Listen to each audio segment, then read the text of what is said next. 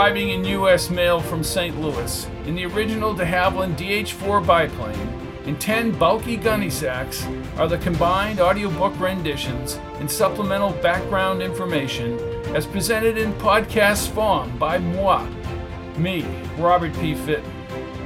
Good evening to one and all, wherever in the galaxy you make your home.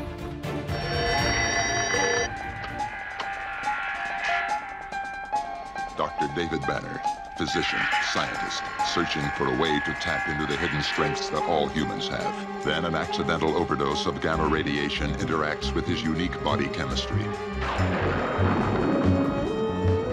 now when David Banner grows angry or outraged, a startling metamorphosis occurs.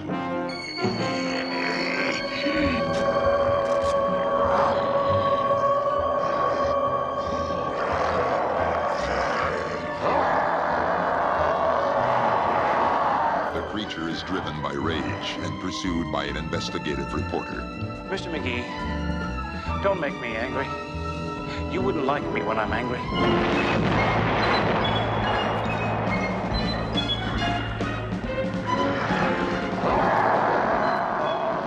An accidental explosion took the life of a fellow scientist and supposedly David Banner as well. The reporter thinks the creature was responsible. I gave a description to all the law enforcement agencies. They got a warrant for murder out of it.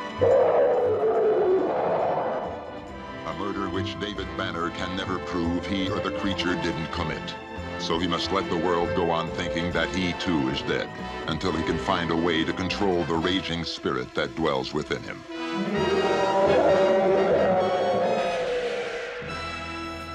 With Randy Wilson, a.k.a. Kron Man, turning blue, we're reminded of the Incredible Hulk, and Dr. David Banner turning green as his body morphs into a larger-than-life bodybuilder, Lou Ferrigno. Randy has the strength, but not so much the sculptured physique. Let me quote my own book. An outer fiber-like blue shell surrounded Randy's body like an inflatable foam, thicker than before, but he felt normal. Angled sections were chiseled into his face and eyes, fully sparkling gold, and reflected on the glass frame wall photo. It was as if he were letting the shield in because he did not feel larger or inflated anyways. He whooshed back into the corridor. This is where Colonel Briggs and a woman named Fogarty get involved in testing and observing Randy Wilson. And we'll see a change in the metabolism and ability to sense things. This is Robert P. Fitton. We're starting Episode 2 of Kron Man now. Aircraft 316. John F. Kennedy International Airport, July 13th, 2021, 9:25 a.m. Randy eyed the lieutenant as she emerged from the jet's forward cabin. "Randy," she said as she brought him a styrofoam cup of coffee and two oversized Snickers bars. "The colonel says there's no holding the Secret Service off this plane." Randy bit into the chocolate and the caramel. "Yum. I'm addicted to these bars. I'm more of a pure chocolate girl. Well, chocolate girl, I feel like I have to eat one Snickers after another." Metabolism. We'll check it out. "What exactly is your position, Lieutenant?" "Would you like me to break security, Mr. Wilson?" Randy unwrapped the next bar. "This is really classified?" "Extremely." "Oh," he said as Briggs entered the plane and started down the aisle. "Randy, I apologize. I couldn't keep them back. You'll be talking to one of the field supervisors of the Secret Service." "Why?" "They're aware that you woke up after your two-day disappearance thinking about Richardson. With Richardson coming to Camden Bay, that creates a problem." "How did he find that out?" "My initial report, vague but mentioning Richardson, made its way through intel channels. Not my preference. I'm sorry." "Not your fault, Colonel." "Thank you, Randy. I appreciate that." "What do you need me to do?" "As I said before, leave the classified stuff out of it. You know, the body armor." "I have no idea at this point how that's possible. Just say you don't remember." "Okay. We've contacted your sister." "How's Harry?" "No change. Surgery went well, but no change." A burly man with a loose tie and wide shoulders stomped down the aisle with a trail of men behind. He had receding black hair, dark eyes, and a gruff voice that had the hoarseness of a dog who had been barking all night. "What do you got against the president, Wilson?" Randy folded his arms across his chest. "Nothing. I'm apolitical. Your father gave $300 to the president and has a banner in his yard. So what? Pappy gets excited about politics. We have people questioning him this afternoon. For what? Because I woke up thinking about the president? Who are you with during your 2-day absence, Wilson? Will you calm down, Alvin? Said Briggs. Decker sneered, looked at his men, and then faced Randy. Well? Let me repeat. I don't remember anything about it. Oh, come on, Wilson, said Decker, choking on his words. We know you met with hostile agents of a foreign government. Why don't you tell me about it, said Randy. We don't need your sarcasm, Wilson. I've only got a few minutes here. They gave you some kind of body armor. No. Who contacted you? Asked the youngest of the three, a man with coal black eyes. Nobody. Wilson, you're going to spend the rest of your life in a federal prison. This is ridiculous. Randy stood. What did I do? Conspiracy to murder President Richardson, said Decker. Oh, bullshit, said Briggs. Colonel, we don't even know what your division does. Well, let's keep it that way. I can charge you with... Give me a break. I don't remember anything. Decker leaned forward and pointed his index finger. You've been programmed. Okay, prove it. I wake up thinking about a place called Ouroboros and Richardson and Fournier. Ouroboros is an ancient Egyptian and Greek symbol, showing a serpent eating its own tail. It's sometimes referred to as the infinity symbol. I have no idea. I never heard of it. Fournier. Who is Fournier, Wilson? Asked the dark-eyed Decker. Who is he working for? I don't know. I'm recommending you be arrested and this plane be grounded. All right, Alvin. You're here because I say you're here. You don't threaten him. Oh, is that right? Shouted Decker, now on his feet. What if he kills the president? Has he threatened the president? Asked Briggs. Well, no, but he doesn't even remember. We're trying to get to the bottom of this right now. You don't do that by making assumptions. You're a fine one to be talking about assumptions. Your entire division is classified. I don't even know what you people do. That's why you're getting off this plane now. And I intend to file a congressional complaint about your lack of professionalism. I'll have treasury agents all over Camden Bay watching Wilson. Where are you going? Classified. Decker waved his agents up front of the long plane. Briggs's blue eyes swung toward Randy. He's got his own theories, said Randy as Decker started down the portable stairs. Forget him, kid, said Briggs, sitting down. They're aboard for one purpose. I'm just covering my own butt because you mentioned Richardson. Where are we going? I can't tell you that right now. Only that it's a very secure location several hours away from here. We'll get to the bottom of what happened. Randy sat next to the lieutenant as Briggs returned to the front of the plane. Yes, Lieutenant. I think you did very well, Randy. I thought I was Wilson. She lip-smiled and raised her brows. Well, you've been promoted. Randy returned the smile and his face became serious. Lieutenant, why would I care about Richardson and this Fournier? She held his wrist. It may mean nothing, Randy, but we'll find out. Division 16, Remote Facility Number CX-7. West Mountain Creek, Wyoming, July 14, 2021, 1:14 p.m. The L-shaped wood frame complex was nestled between the forest foliage and a long lake. Randy had showered in the enclosed stall in a second-floor apartment and now wore a green jumpsuit that had been laid out on the bed. He had been examined by a team of doctors for 3 hours in the ground area. They had taken fresh x-rays but no MRI. They jabbed him with needles for blood tests, muscle tissue samples, and brain scans. After the tests and examinations, they had him hoisting weights in the gym located in the upper area overlooking the lake. Then they clocked him running on a modified treadmill. Briggs now wore jeans, a checkered shirt, and work boots. He and the lieutenant strutted into the room. She had volunteered her name, Ann Fogarty, in flight. Fogarty smiled and held eye contact with him. 862 pounds in the weight room upstairs. Randy half smiled and checked out her sparkling blue eyes. Didn't feel like 800 pounds. You lifted the whole kit and caboodle over your head, she said. How? There's no medical answer for any of this, Randy, right now anyways. She squeezed his bicep. Your muscles appear normal. You want me to flex? She broke into a full smile. You can flex wherever you want, Bud. Bud, we have theories on the increased power. Randy flexed his bicep. Fogarty seemed taken aback. I can see this is going to be an interesting project. Oh, you think so? Asked Randy. She slowly retracted her hand. Randy turned to Briggs. Colonel, my friend Harry, what's his status?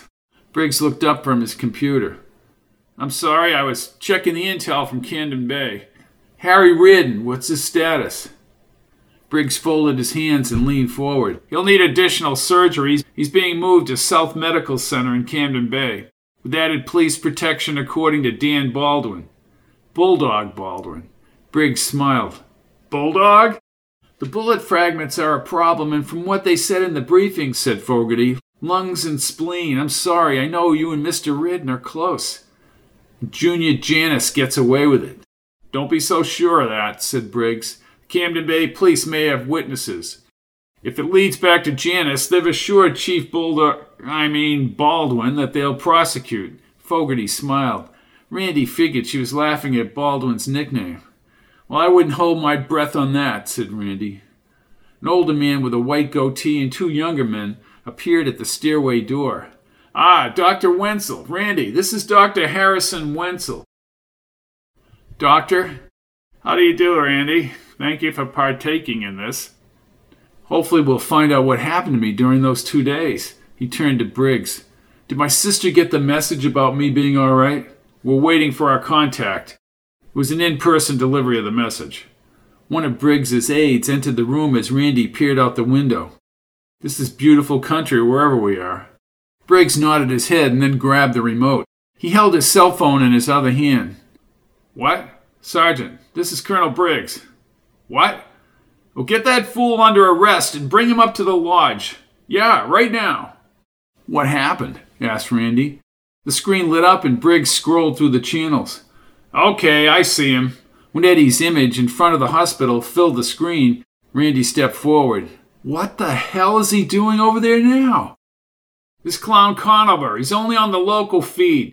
Get him away from the cameras, yelled Briggs. I tell you, he's untouchable, said Eddie. You can't shoot him, you can't catch him, he's an uber human being.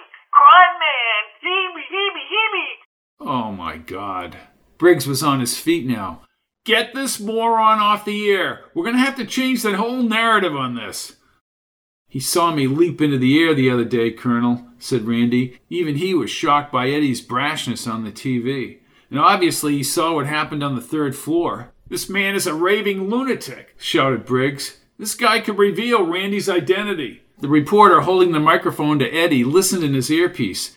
Then he nodded and pulled the mic away as Eddie protested. In the background, as the reporter walked away, a husky cop grabbed Eddie's forearm and escorted him out of the picture. Hey, what are you doing? I just couldn't make it. Good work, Sergeant, said Briggs, exhaling. He flipped the phone and turned to the group. I want this clown here at CX-7, by horse and rope if we have to. I'd like to see that, said Randy as Fogarty laughed. Our main concern here is to contain the press and the public as to what's happened to you. The Janus Tower, July 14, 2021, 1:55 p.m. Junior burst out the office elevator on the 39th floor. He tightened his yellow tie and adjusted his navy blue jacket.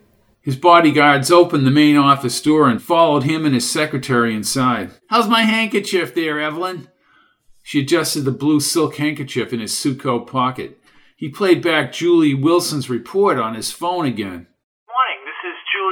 Reporting from the Camden Bay Medical Center, a man clad in bright blue body armor thwarted an attack most likely aimed at Detective Lieutenant Harry Ridden, who was recovering from another shooting last week. Detective Ridden is okay and has been moved to another location. The unidentified body armor man left after stopping the attack. She's not answering my calls. Look at her. She's gorgeous. But who the hell is this body armor guy? Nobody knows that, sir, said his secretary. Evelyn, get Dutch on the phone. Yes, Mr. Janus. Junior poured himself a drink at the bar. He remembered how stunning Julie had been in her red dress at the prom so many years ago. Corcoran, on line 2. Hello. Hey, Dutch, I want to make sure those morons who didn't kill Ridden are brought out of town. Get them out of jail and up to the West Side Campgrounds. Rudy will be waiting. I'll get them out of there, Junior, but I'm your lawyer. I'm not doing your dirty work. You can be replaced. Not if you want to stay out of jail. Junior slammed down the phone. Rudy Morales on line 1. Junior pushed the button. Rudy, Corcoran is getting those two clowns you sent to the hospital out of jail. They need to go up to the West Side Campgrounds. Get rid of them and don't get caught. Oh, I'll beat the living. Make it look like they killed each other, dummy. He shook his head and walked over to the window span overlooking the city along the lake. Do you want a coffee, sir? Junior turned and squinted. Yeah, why not? I just made a pot. He stared at Julie's image on his smartphone and then sat behind his desk. The window span behind him bright and blue with Lake Van Buren spreading water. His email popped up on the side monitor. He clicked on the presidential fundraiser update at the end of the month.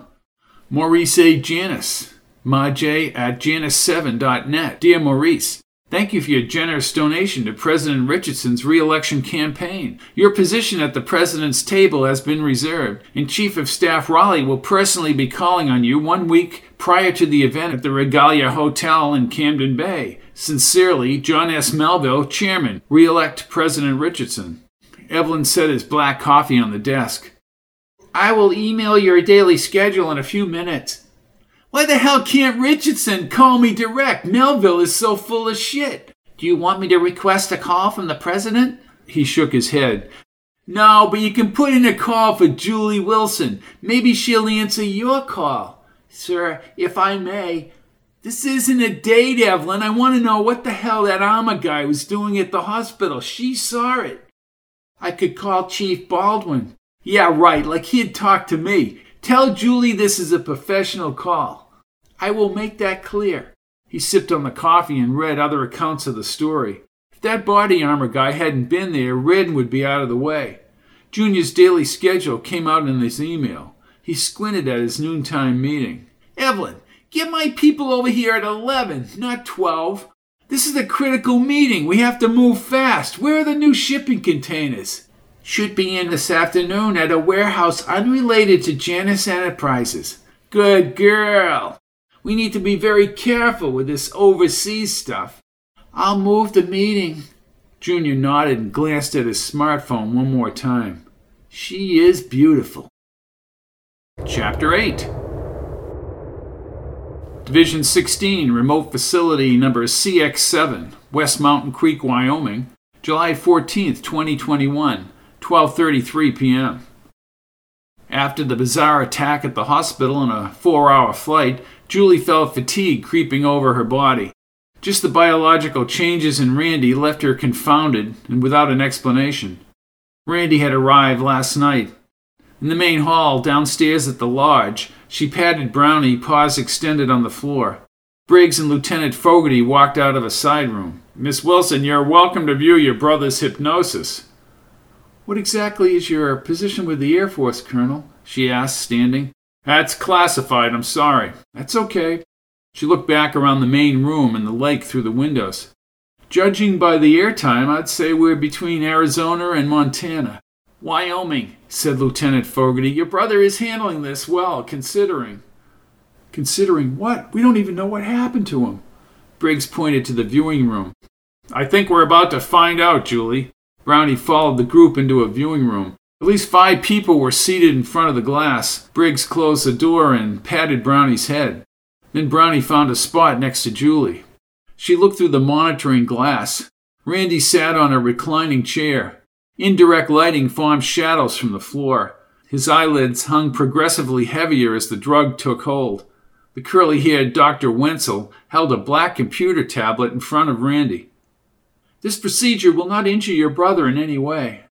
Dr. Wenzel is an expert, said Briggs. Wenzel pulled up a high-back wood chair and sat down. He rested the tablet on his knee. His voice vibrated through a viewing room speaker. Hello, Randy. Hello, he said in a low voice. Randy, you, disappeared for 2 days. Randy's voice slowed and deepened. I did. Where were you, Randy? Randy slowly blinked as he spoke. I went outside with Brownie. Why? I had just worked out, but not too good. I was smacked around by Junior's security at his building. My lip was split and my back injured. I shouldn't have worked out. I grabbed a beer and went on the deck with Brownie. There's no evidence of that attack, said Fogarty, leaning toward the glass. You told your sister the next thing you remembered was waking up in bed in your shorts. That's what I said. What really happened, Randy? Briggs held his pen over a yellow pad. Randy said nothing for some time, and then he squinted. Randy. Loud humming. I turned. Brownie was barking. What was it? Light. Brighter. Larger than a star. Overhead. The light hurts my eyes. Wenzel sat up straight. In the sky? I knew it, said Briggs. Knew what? It never moved. I set the beer in the lounger holder. Brownie stopped barking. He closed his eyes as if he were asleep. What never moved? Randy's eyes remained closed. Something in the sky? Fogarty raised her brows at Briggs. Oh my God. Under the one hanging lamp, Randy nodded his head with his eyes closed. Sky. Sky. In the sky. No shape. No wings. Just a light. Brownie doesn't care, like he can't see it or is being prevented. I asked Brownie, I said, what the heck is that thing, Brownie? Brownie looks up at me, not the light. I tell him that German shepherds are smart. How does a light hover in the sky with no craft?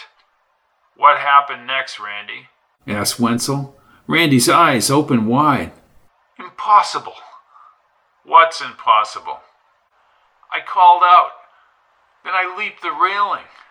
Brownie should have been barking, but he was sleeping near the deck railing.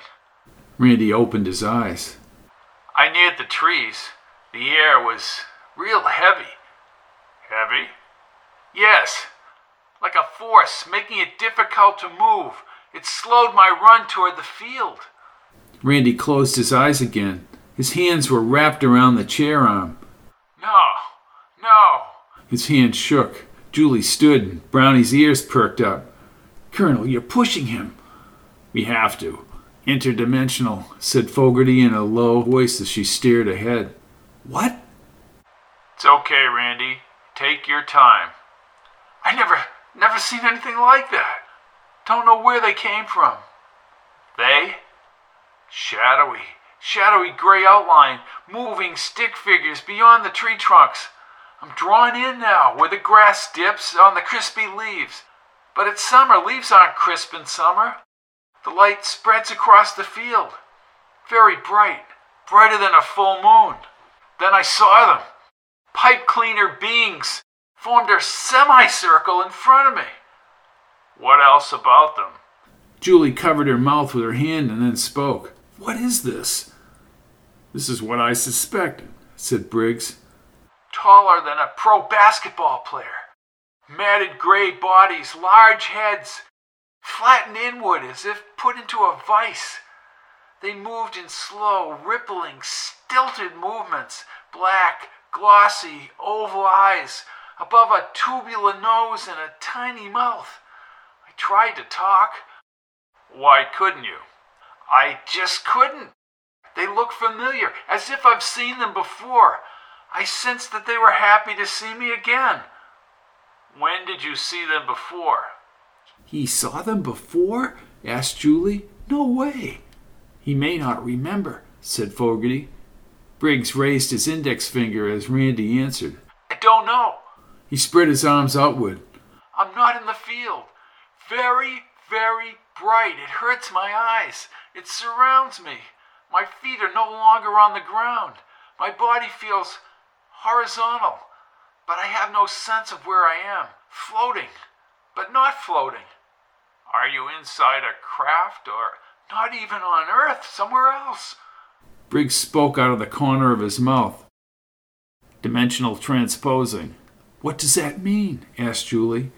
His blue eyes swung toward her. Just as Lieutenant Fogarty alluded to, they travel interdimensionally. They don't use ships or so-called flying saucers. Why would they contact Randy, and what do they want with him? Asked Julie. Apparently they've visited with him before, said Fogarty. Circular screens all around me. I'm still horizontal, but I'm not lying on anything. It's a strange sensation. But below me is more solid whiteness. Are the beings gone? Oh no! 3 of them! Like time moving ahead, tubes, some kind of apparatus connected all over my body, inside and out. My clothes are gone. I don't know how they did it. I'm not cold. It's a very pleasant feeling. Tell me more about these beings. Gray, but close up they had wrinkle patterns with fine fur or hair. Dense, short hair. I could see myself with all the connections reflected in their black eyes. The screen, so many readouts and numbers, graphics I don't understand. Hundreds of detailed, moving, colored images. Fogarty leaned back and took notes on her yellow pad. Oh, it's the other dimension he saw, represented in our world. Did they speak? Randy shook his head. No, I just knew what they felt. They weren't going to hurt me. They were not going to hurt me. Exactly, whispered Fogarty. He lowered his head and his eyes closed. What did they want from you? He shook his head, but it was still lowered. His voice was strained when he spoke about a minute later. Goosebumps merged into a pinpoint numbness all over my skin, like when my leg falls asleep. Only blocks of reality like a strobe light flashing. This strobe reality, it prevented me from understanding what they were doing to me. I'm so thirsty. Unquenchable thirst. Now? No, then. Wenzel stood and reached for a bottled water. He spun open the top. Have it anyways, Randy. Randy slowly nodded and drank as if he were indeed thirsty. They're giving me water through my mouth with no connection. How? There is no time. Only what is. No floor or ceiling, and the thread, in there and everywhere. He spread his fingers outward as he spoke. A creeping mesh, a web sensation within me, but not of substance. Did you see it? No, but I felt it, and more, like an inflated puffiness in my bones and muscles. It seemed to last forever. Did it hurt? Randy shook his head. No. Then my left hand did hurt. For a second, I raised the hand through a red substance, not matter, something. How did your hand hurt? As if a bird with talons pecked or scratched at my hand, but not for too long, I think. It was hard to tell. What about your stomach? I felt nothing. He swung his arms around. There were hundreds of them now, fading in and out of nothingness, like fog and darkness. And me too. What do you mean? My body, in and out of somewhere. Why did they do this to you? He shook his head with his eyes closed. I just don't know.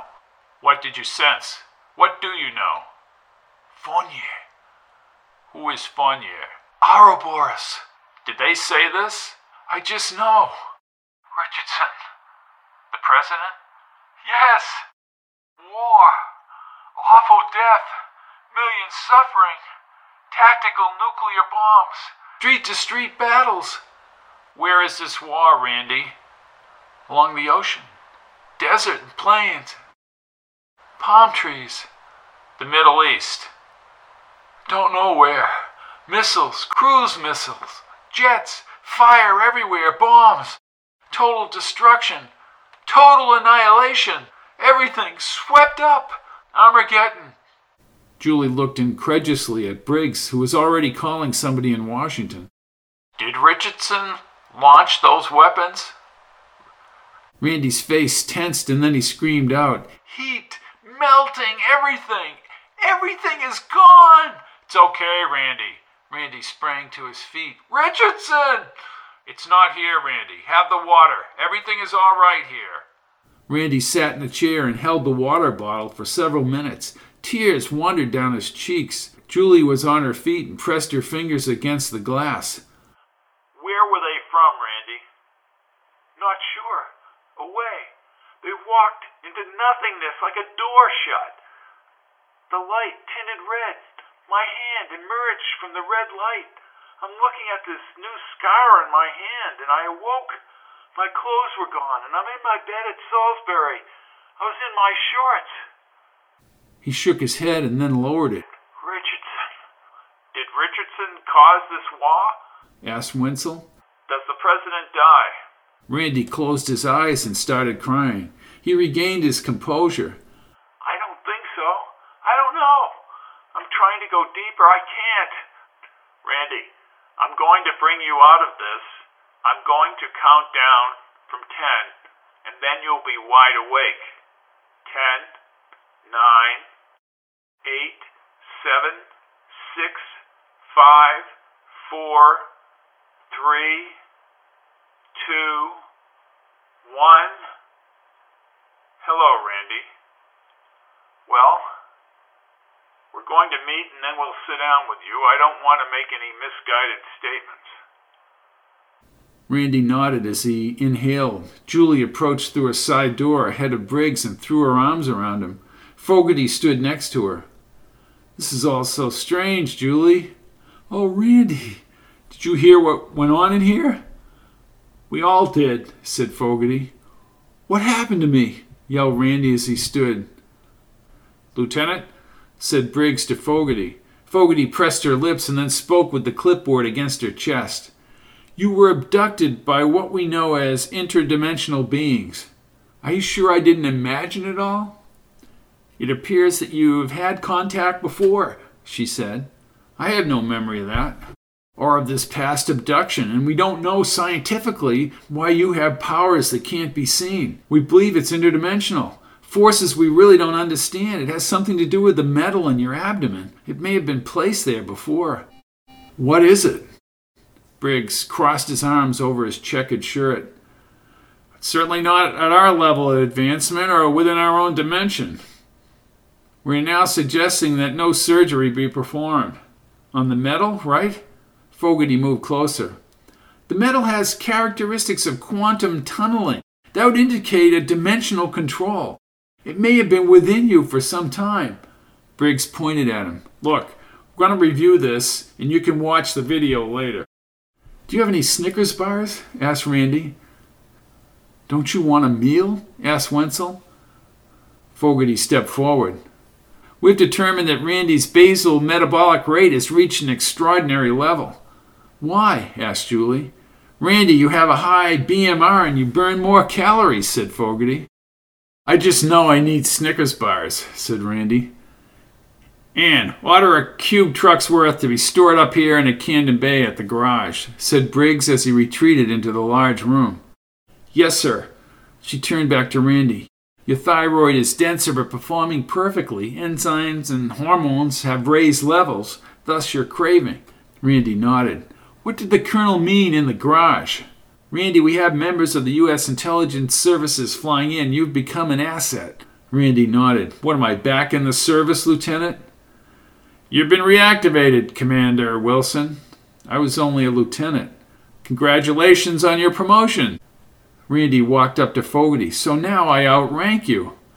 Yes, sir, you do. Division 16, Remote Facility Number CX-7, West Mountain Creek, Wyoming, July 15th, 2021, 5:14 p.m. I think I understand, said Randy as he and Julie stood along the shore of the long lake. The clouds had become darker above the mountains in the distance, and the air cooled as if there was going to be a storm. I have this armor, but it's not matter, according to Briggs. Yeah, I think that's it. She turned and held his forearm. Our lives will never be the same. How do I handle it? I mean, just what are they planning for me? She shook her head. Can anything hurt you? I don't think so. I can run at extraordinary speeds, and I don't even get tired.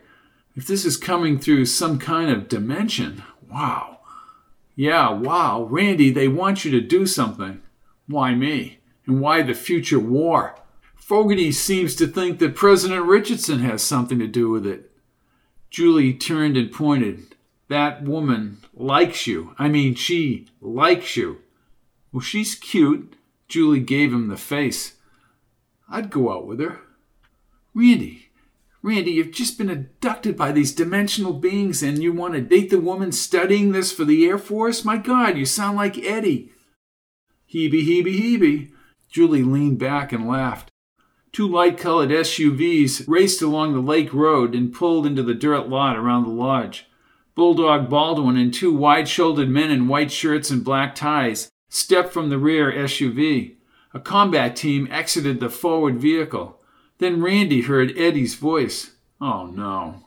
Hey, hands off the merchandise, said Eddie, wearing an orange prison suit. Eddie never looked better, said Randy. Come on, Eddie, we have a meeting with Colonel Briggs about your big mouth. Yeah? You want me to be Kron Man's spokesman? Stop with the Kron Man. You already have the press picking it up. Suppose somebody connects the dots with Kron Parts and Randy. Maybe I should trademark it. Then he saw Randy and Julie. He gave him a sweeping wave and then started toward the edge of the lake. Hey, Kron Man! Eddie, get the hell back here, yelled Bulldog. Eddie looked as if he had just gotten an even shorter buzz cut. Congrats are in order, Randy, but no way I'm shaking your hand, but I can give you a hug, Julie Woolley. Forget it, Eddie. Bulldog walked up to him. What are you doing in this secure location, Bull? Bulldog squinted and Randy knew he wanted to correct the use of the name Bull. His dark eyes brightened and he pressed his lips. I saw what you did at the hospital, Randy, and Colonel Briggs has briefed me on everything. When you return to Camden Bay, they want us all to be on the same page. What's the latest on Harry? Not awake, but neurological testing does show some response. He's at the Southside Hospital now. I'd like to know where the hell we are. We're in Wyoming, said Randy. 5 hours confined with Eddie Conover isn't exactly my idea of a good time. When you die, Bull, you can tell God it was an act of charity. What do you think Eddie's still alive for? God doesn't want to listen to his big mouth either. Julie chuckled as Eddie returned. Hey, Kron Man! Eddie, we all saw you on TV. You need to stop talking about what happened. Yeah, been all over that with me, Kokomo. Randy looked over at Eddie's orange jumpsuit. Going to jail, Eddie? Don Melvin got me out. The big boys gave me the threads. They're comfortable. Sir, Commander, said one of the combat guys as the sergeant saluted Randy. Colonel Briggs would like everyone inside. Understood, said Randy. Commander, asked Eddie, who'd you pay off, Kron Man? Nobody, Eddie. I'm back in the Air Force. Everyone started back to the lodge. Eddie brightened his beady eyes. Maybe they could get me a commission. Yeah, cell block number 5, said Bulldog, chuckling as his jowls shook. You guys don't appreciate talent. Where the hell is Pappy? Asked Eddie. Mr. Wilson is being driven up here. Well, where was he? The sergeant creased his brow as they all headed toward the lodge. Well, Colonel Briggs said he has a girlfriend. Pappy? I knew about the broad, said Eddie. Woman, said Julie. Yeah, right. He was over on Ninth Ave, said Eddie. I haven't met the brother, but there's money up there on Ninth Ave. Is that all you think about, Eddie? Asked Julie. Hell no. If you really want to know what I think about... Nah, it's quite all right, said Julie as one of the soldiers opened the lower door. Briggs and several military men sat around with Fogarty at the long table under track lighting as Eddie led them into the room. This conference doesn't include you, Conover, said Briggs. I thought you wanted my advice. Briggs pushed back the chair and stomped over to Eddie. Advice? You nearly blew this thing wide open at the hospital. I ought to have you shot.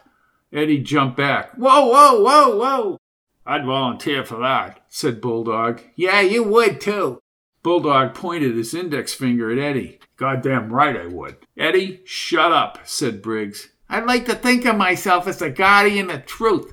Briggs stepped up to Eddie. You listen to me, you little dumbbell. I'll have my men fully instruct you on how to operate in the Wilson situation back in Camden Bay. We need to cover this operation by keeping Randy in the garage. You'll stay out of jail, said a military man with gray hair across the table. Eddie's face froze. Hey, my garage is your garage. We're commandeering the storage room behind the room where you paint your cars. Yeah, they're all hot cars, said Bulldog. Eddie pretended to button his lips. Get him upstairs, said the colonel. Have Wenzel start Eddie's debriefing. Yes, sir. Whatever, replied Eddie. Colonel moved right up to Eddie's face. You just do what Dr. Wenzel tells you and keep this whole thing to yourself. Hey, I don't know nothing. Truer words were never spoken, whispered Julie.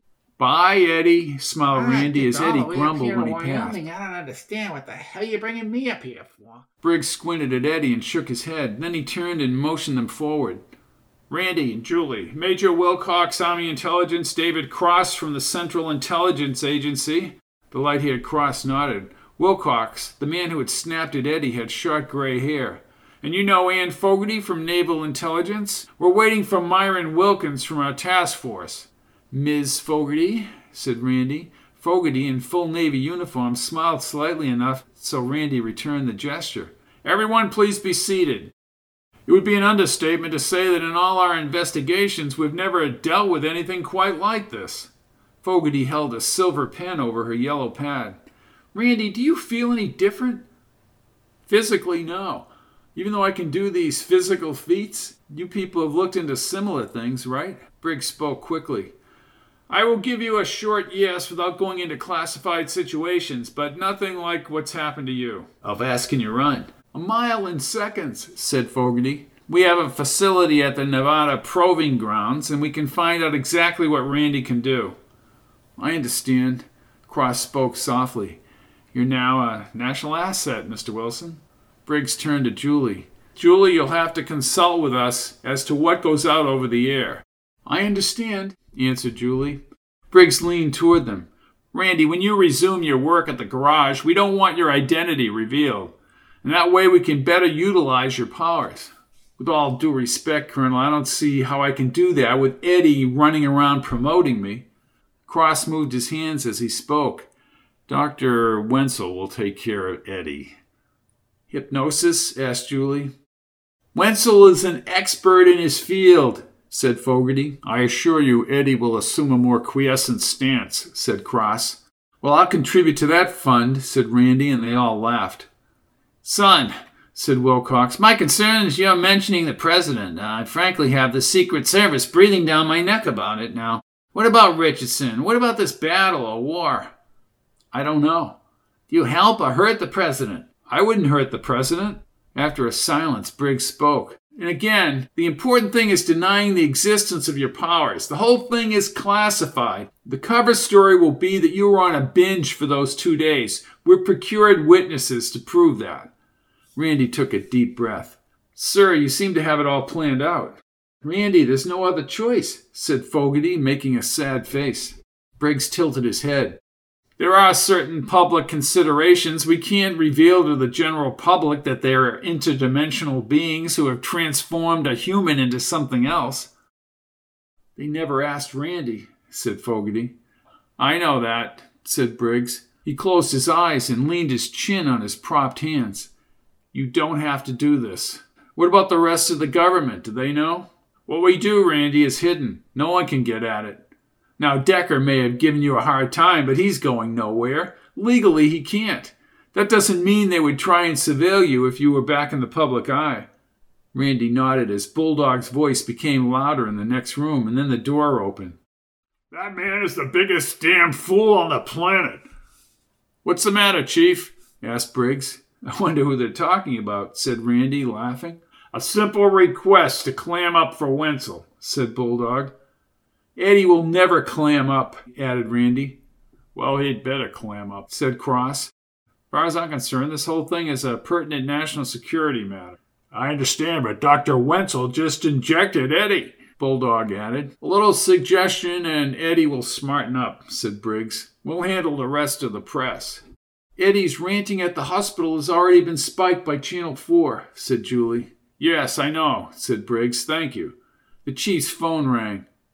Baldwin. Really? That's good news. He covered the receiver. Harry is awake. Fantastic, said Randy. That's the best news I've had all day. What's that? Well, bring him in for questioning. Call me at the station. He flipped his phone shut. A street gang member mentioned Junior in connection with the Ridden shooting. Who actually shot Harry? Asked Randy. He didn't have that information, but something is happening down at the docks. Whether Junior Janus has something to do with it is unknown at this time. Randy nodded. When can I talk to Harry? Oh, he's still pretty groggy. Maybe in the morning.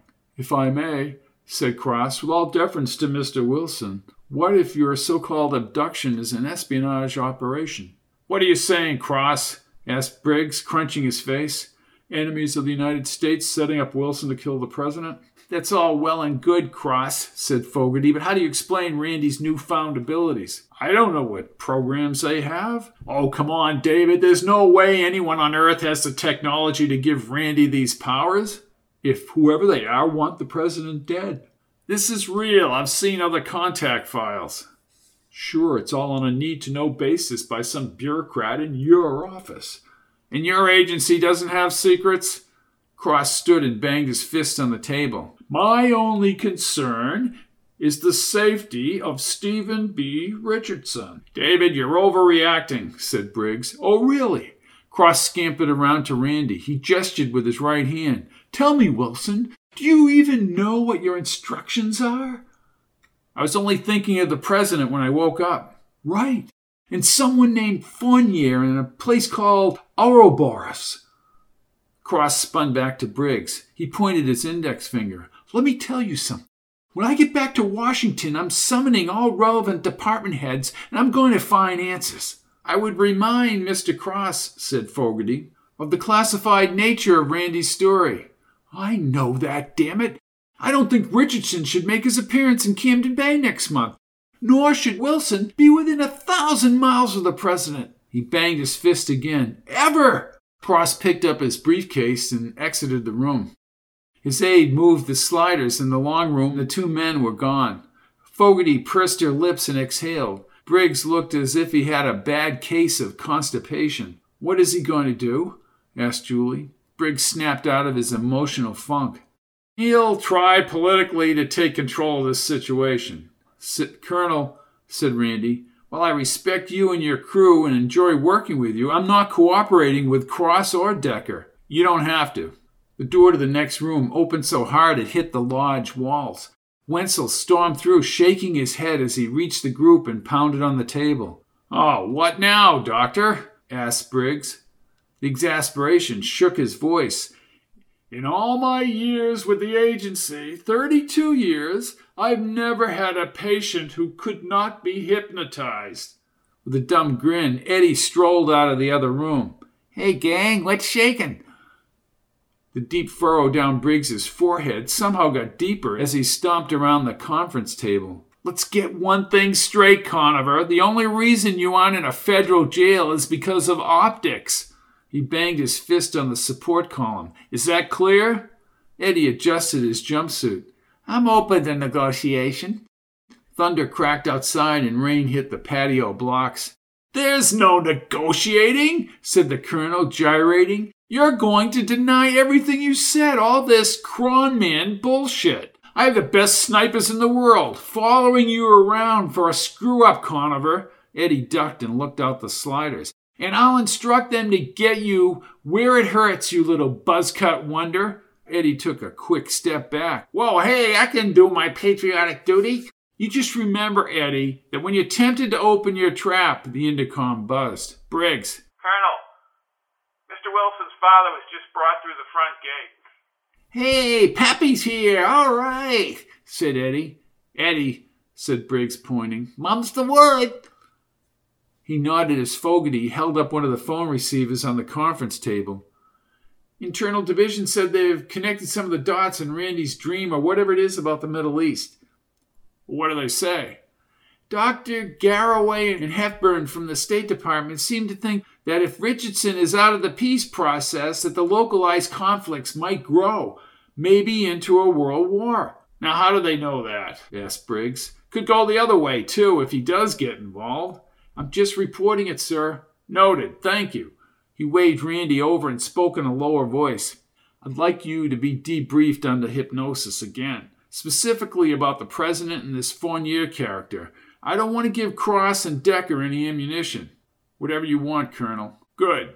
All right, everybody listen up here. Ms. Wilson, I want you back on the air. Further downplay what Eddie said about this Kron Man nonsense, even if you have to bring up Eddie's prison record. Hey, I'm a free man.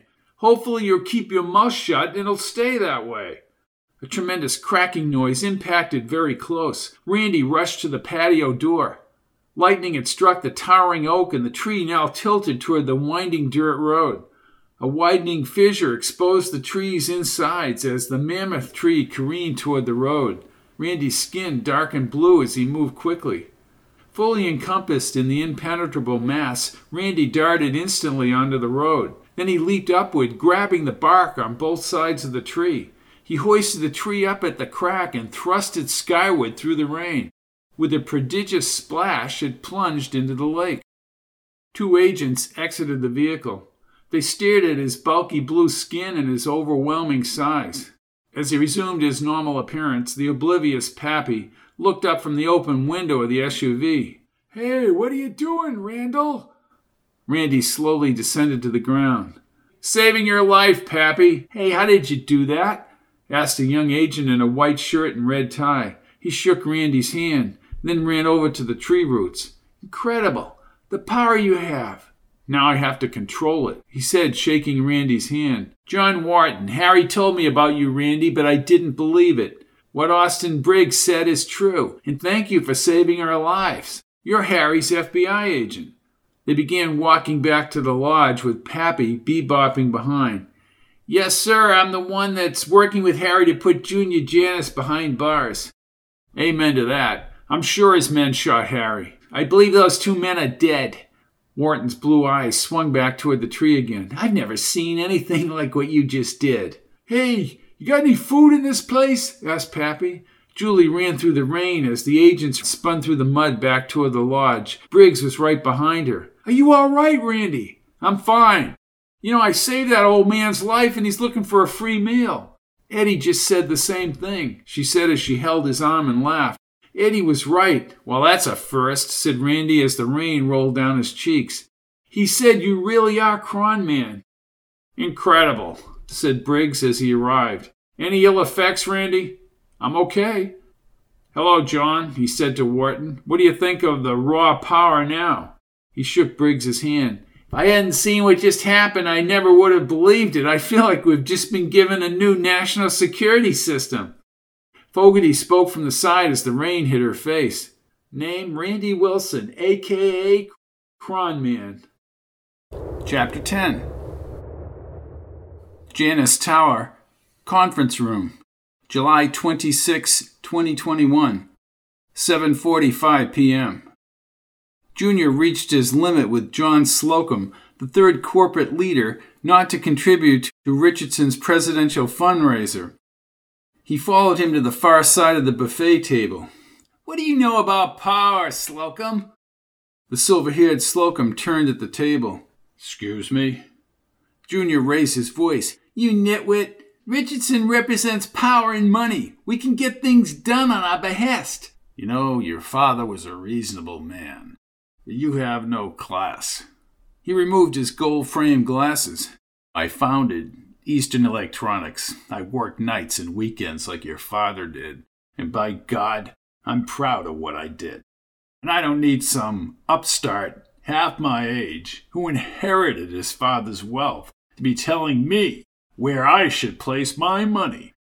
You match our money, and then we'll consider it." "Graham, get out of here and take your buddies with you." Slocum shook his head and moved with his aides for the panel door. Evelyn, wearing a shimmering blue velvet dress with a modicum of cleavage, stood behind Junior. "The hell do you want, Evelyn?" "Rudy is on the phone." "Well, tell him to call back later," said Junior, and he picked up another wine glass. "I'm going to have to get money from the Middle East. There's big money all over the Middle East." She trailed Junior and grabbed his arm. "Junior, he says it's important." "Get your mitts off me!" He kicked one of the banquet room chairs end over end on the carpet. "Which phone?" "Second rear office." Junior stormed through the function room and into the office. He slammed the door and adjusted his yellow tie and the matching carnation of his blue pinstriped suit. Then he clawed the receiver. "Janus, Junior, this is Rudy. We have a problem. Junior's face flushed and the veins in his temples pulsed. Saliva spurted across the glossy wood-grained desk as he yelled, "Problem! Problem! I don't care about problems! Problems are for people with no brains and no ambition, Rudy! Don't tell me I have a problem! What I have is no money!" "Listen to me!" Junior pushed his thick dark hair back along the temples. "Listen, you jackass, I'm 5 minutes away from begging these people for money, and they won't give money unless I match it. I won't give them a cent. I'm telling you, they're not giving me cash because I'm not my father. To them, I'm just a punk." "You need to listen to me, Junior." He lowered his head and closed his eyes. "Well, this had better be important, Rudy. I worked with your father for 26 years up to his death. That loyalty extends to his son."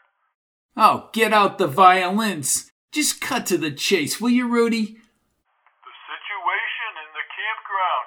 Reed Polly took care of it." If he had done his job with Reedon on the docks from the get-go, we wouldn't have this situation we had at the hospital. Now get him out of town for a while. Cops are already starting to ask questions." "What about the China shipment?" "You just let me worry about that, bozo." Junior raised his gold Rolex. He opened his dark eyes wide. "Plus, Ridden has been scared silly. He's putty in our hands now, and no one will touch those China shipments. I got bigger problems. I'm hosting the President of the United States for a fundraiser with no money in the kitty. I want Washington connections. Do that. I need money funneled into the campaign." "Huh?" "Just get Weed out of town and then meet me over at the tower." He hung up the phone and little Rich from transportation was staring at him from the front office. "What are you looking at, Rich?" "Harry Ridden is not scared. Neither is the guy in the body armor." "He has to be. The body armor guy was in the right place at the right time. And don't listen in on my phone calls." "You're not going to scare him, Mr. Janus. I've known him since he was a beat cop. Harry Ridden is only going to come back stronger." "What are you saying? Go after him again?" "We'll use a truck. When he gets out of wherever he is, we hit him anonymously.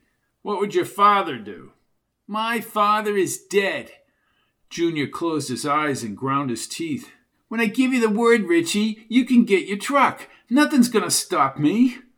He hung up the phone and panned the lake's shimmering water. The stop-and-go traffic inched along Van Buren Boulevard, paralleling the shore. To the north, 25 miles past the docks, unknown to the public, his father was in a wheelchair by now. He abruptly turned and picked up his private cell off the desk. The overseas number was always impossible to remember. He pulled out a slip of paper hidden between his credit cards. Then he punched in the number. After an assortment of varying tones, the line rang in a strange foreign sound. The voice was accented and far away. "Like 4712 upper level. This is Maurice Janus. I'm calling as per instructions from my lawyer. For Dana Covier." "One moment, please." The line clicked, but was still connected. "Mr. Janus, excuse me." He swung around to the corridor. Evelyn moved inside. "What is it now, Evelyn?" "Two things. Harry Ridden is being moved out of the ICU." Junior pushed his lips together and nodded. She adjusted his silk handkerchief. "I talked to Eddie Conover's girlfriend. She doesn't know where he is." So we have Julie, Big Bad Randy, and the old man all gone on some vacay. "And Eddie Conover." "They just leave town after this Ridden thing?" She nodded her head. "Listen, I want to know more about this guy in the blue armor." "Yes, sir." Then he stepped into the corridor as she left. "Mr. Janus," said Covier. "Covier, hey, thanks for taking my call. As I told your attorney Cochran, I'm ready to move cash throughout Swiss bank accounts into the campaign." "Good, good. Filling the president's piggy bank will get you the access you want." "Sir?" "His coffers." "We will have $5 million American dollars to accomplish that goal." Junior swallowed and blinked his eyes. "Are you there, Mr. Janus?" "Yeah, that's great. Whatever you want to give, I'm sure Melville will be ecstatic." "Excellent. Camden Bay. It'll all be arranged, Kovar. You have nothing to worry about. Chapter 11. Division 16, Remote Facility, CX-7. West Mountain Creek, Wyoming, July 27, 2021, 10 a.m. Briggs played the video in slow motion on the huge screen. Randy's body inflated into a power-packed blue force. His face, chiseled and his eyes glowing, formed a frightening, overwhelming bulwark. Seated to his left were three physicists from MIT. Randy and Julie sat to Briggs's right. "Colonel Briggs?" said Dr. Andy Thompson, an elderly chap with scattered white hair. He spoke in a squeaky voice that annoyed Briggs, but he understood the realm that Briggs investigated. "We've monitored this expansion from many sources. Mr. Wilson's body is unchanged." "What do you mean, Doctor?" "This outer shell possesses great power and an impenetrable barrier, as attested by those at the hospital shooting. I think this is an interdimensional manifestation. You don't feel that as a part of your body, Mr. Wilson, correct?" "Correct. I could see how I looked, but I simply wasn't aware of this shield around me." "Yeah, what about the metal in his stomach?" "I will yield to Dr. Irvine." The bald man with a flat face projected a long, dark object onto the screen. "Thank you, Dr. Thompson. Actually, our findings are consistent with the outer shell. This sliver, 4 centimeters in length, has the qualities of metal, but no atomic structure. It's essentially a false reading, but we've most assuredly tracked the formation of the shell through the so-called metal and across an intricate web throughout Mr. Wilson's body." "This web is like a dimensional skeleton?" asked Briggs. "I don't sense any web," said Randy. "Well, you couldn't. I know this is difficult to understand. You can't even measure most intrusions into our world, yet intrusions exist everywhere. It has to be mathematically proven." Wharton stood. "How?" "Agent Wharton, if I could," said the third man, a skinny nerd in his early 20s. "They and I use that term proven loosely because they possess life in some way. It is not the life of this world. They produce the shell through funneling the dimensional vortex through the metal." Fogarty entered the room and sat next to Randy. Julie waved as Wharton continued. "Dr. Davis," said Wharton, "we're dealing with a possible security event with President Richardson. It pertains to a great war that will occur because of President Richardson. To do this, these beings would have to understand the future." "Question I would pose, gentlemen," said Julie. "Are they malevolent or benevolent?" Briggs pinched the bridge of his nose and lowered his head as he spoke. "I have Alvin Decker all over this division and me personally. He knows nothing of the hypnosis or the powers that Randy possesses. This is on a need-to-know basis." "Well, tell Alvin to take one of his fishing trips up to Canada," said Wharton. Briggs looked up. The fatigue had drained his usual vigor. "I'm going to have Wenzel bring you deeper, Randy. We need to know what Richardson has to do with such a cataclysmic war." "If he does at all," said Randy. "Predicting time is out of my league," said Davis. Briggs raised his finger. "I would like to normalize this Kron Man thing." "Well, you still have Eddie to deal with," said Randy. "That's a part of it," Briggs said, looking at the MIT men. "I would ask you gentlemen to write your reports here and sign the security pledges. Thank you. I wish we could have been more help," said Thompson. "No, you're getting to the heart of the matter. Tells us what we need to know. For now, Dr. Thompson, for now." Briggs crossed the lower lodge. He thought of the night 11 years ago when 4 spacecraft were dragged in front of the Utah Canyon. All that sophistication, and they made a simple navigation mistake. The canyon crash was witnessed by hikers and a cross-country Delta flight. The bodies were taken to a secure facility in Alaska, where they remained frozen after the autopsies. Wenzel had already injected Randy with stronger drugs. Fogarty brought Julie a cup of coffee outside the interrogation room as Wharton leaned against the glass. "Thank you, Lieutenant." She sipped the strong Java. Your brother fascinates me, Fogarty said, drinking her own coffee. Julie raised her brows and grinned.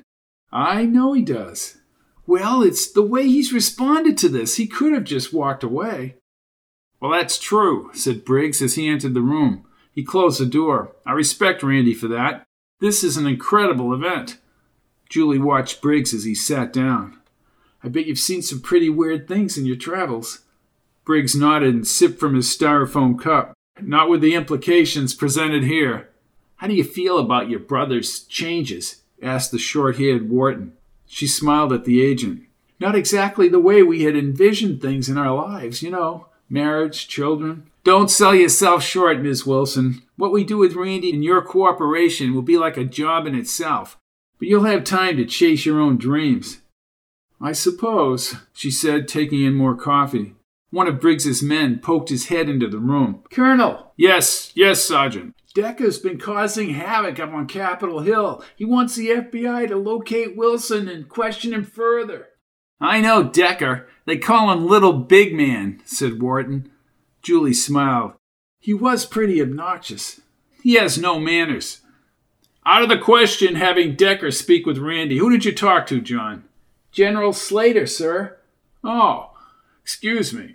Briggs took out his cell and speed dialed Slater on the speaker. General Slater? Phil, this is Austin. I was going to call you. I need permission to utilize Nevada, Colonel. What's going on with Decker up on Capitol Hill? Well, Decker testified in a closed committee today and specifically mentioned Randy Wilson and threats against the president.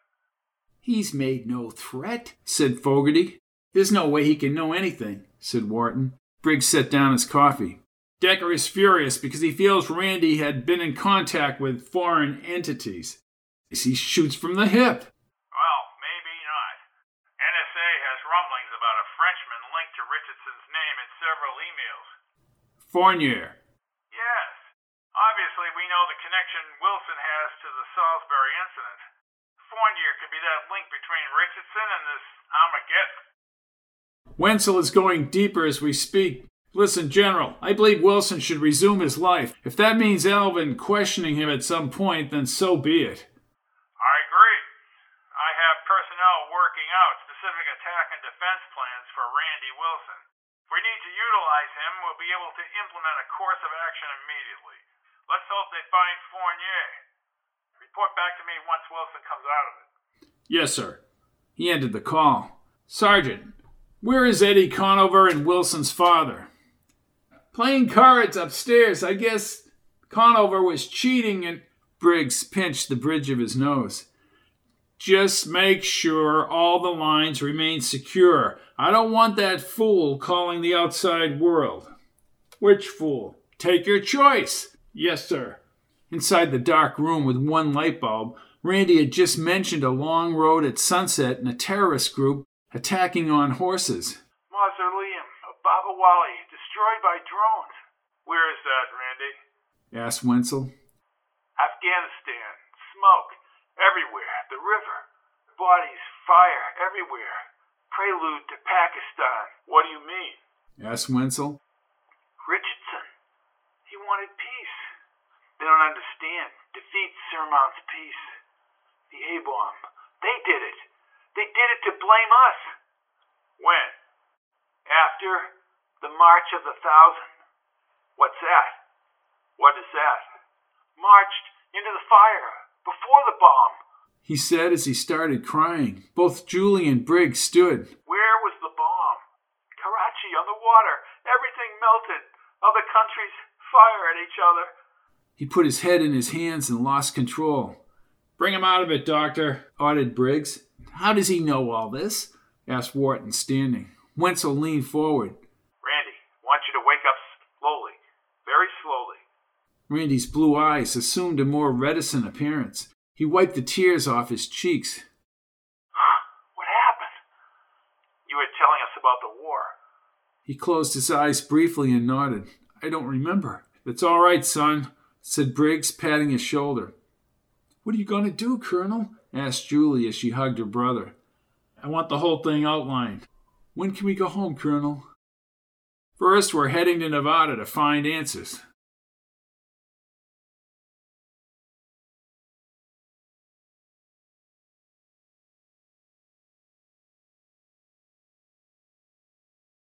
12. Paris to Geneva Express, traveling through Switzerland, August 18th, 2021, 12:35 p.m.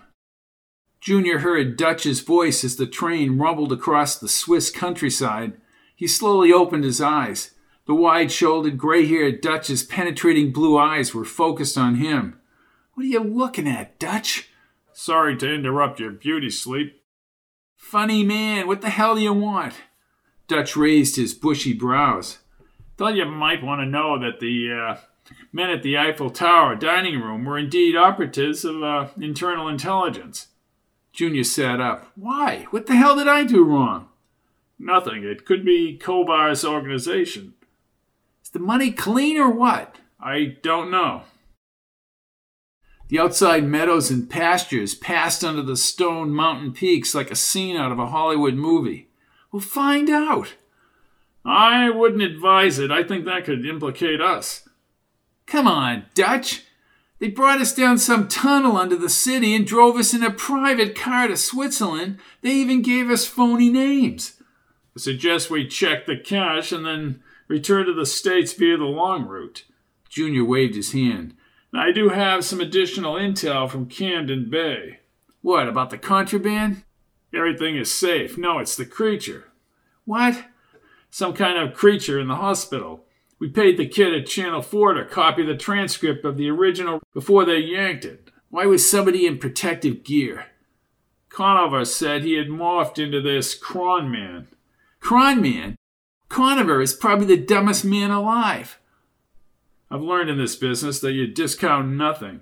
The guy we're supposed to meet in Geneva, Eric Solomon." The train gently rocked. "Kovar's finance man. When we leave this Swiss cheese paradise, Dutch, we'll be on the fast track to being insiders to the administration." "Can you handle the power, Junior?" "Dutch, I was born to wield power." Gare de Cornavin, Geneva, Switzerland, August 18th, 2021, 1:10 p.m. Solomon was a giant man with a smooth beach ball head. He had a flowing voice that never accentuated his words. His card said he was Chief Operating Officer for Aegean Imports. Within seconds of their arrival, he pushed Dutch and Junior into a red cab. He swung his briefcase onto the seat. "What the hell are you doing, Solomon? I thought we were walking to the bank." "There are German agents back inside the station." "What is this, World War II?" asked Junior. "Are you on board?" he asked. "What? I'm in the damn cab. What's the problem?" "Clearly you are not on board." The cab pulled into traffic. "What the hell are you talking about? Listen, we're here for a blink of an eye. I need to get to the bank for the money, and second, we want to brief you about Kovar's coming to Camden Bay." Solomon kept looking out the window. "The information I have is President Richardson is to meet with the Aegean personnel on Saturday night." "Who cares?" Junior looked out the window. "I don't like these shenanigans, Solomon." "We're heading to the bank so you can get the campaign money and then you can transfer or whatever." "Excuse me if I don't trust you." "I understand." He understands. Junior popped the lock on his briefcase and took out a manila folder. "In this folder is an itinerary for the president's visit to Camden Bay. The fundraiser is the night before. You, or whoever will have the president's ear, should read this." "Job well done, Mr. Janus." "Don't kiss up to me, Solomon." Junior pointed at him. "Listen to me. We're going to head for Lake Maggiore, and then we sail on the boat to Italy. How do I know these clowns in the railroad station won't be waiting for me?" "You will have the money transferred by then. You're just tourists. My driver will personally transport you to Lausanne, and then you will fly to Locarno, where you will board the boat to Italy." Junior's cell rang, and he retrieved it. "Yeah." "Hey, having fun in the Alps skiing?" "Shut up, Rudy. What do you want?" "Randy Wilson was at the hospital. He may have been the man in the body armor. He's been missing for weeks. Somebody from the Air Force took him off the Camden Bay Medical Center's roof." "What's that all about?" asked Junior. "Well, Eddie Conover said—" "Forget Conover. He's a pea-brain." "And Julie hasn't been on the air." Junior raised his brows. "Okay, Rudy, I'll have Dutch look into this." Look into what? asked Dutch as Junior ended the call. We'll talk later. That is, if we make it to Italy. Did anyone ever tell you that you're rude? asked Solomon. Junior laughed as he closed his briefcase. I make my living being rude, Q-Ball. The military is disturbed by Randy's shell having no atomic structure, yet being virtually impenetrable. All the while, Junior is running huge sums of money through Swiss banks and into the President of the United States coffers. And Randy is being tagged with making death threats against the President. Randy is having a vision where he senses and sees a nuclear blast above the water and in the city. Join me next time as the plot against the President intensifies. I'm Robert P. Fitton, stepping onto the de Havilland DH-4 biplane and staying away from Camden Bay. Stay safe.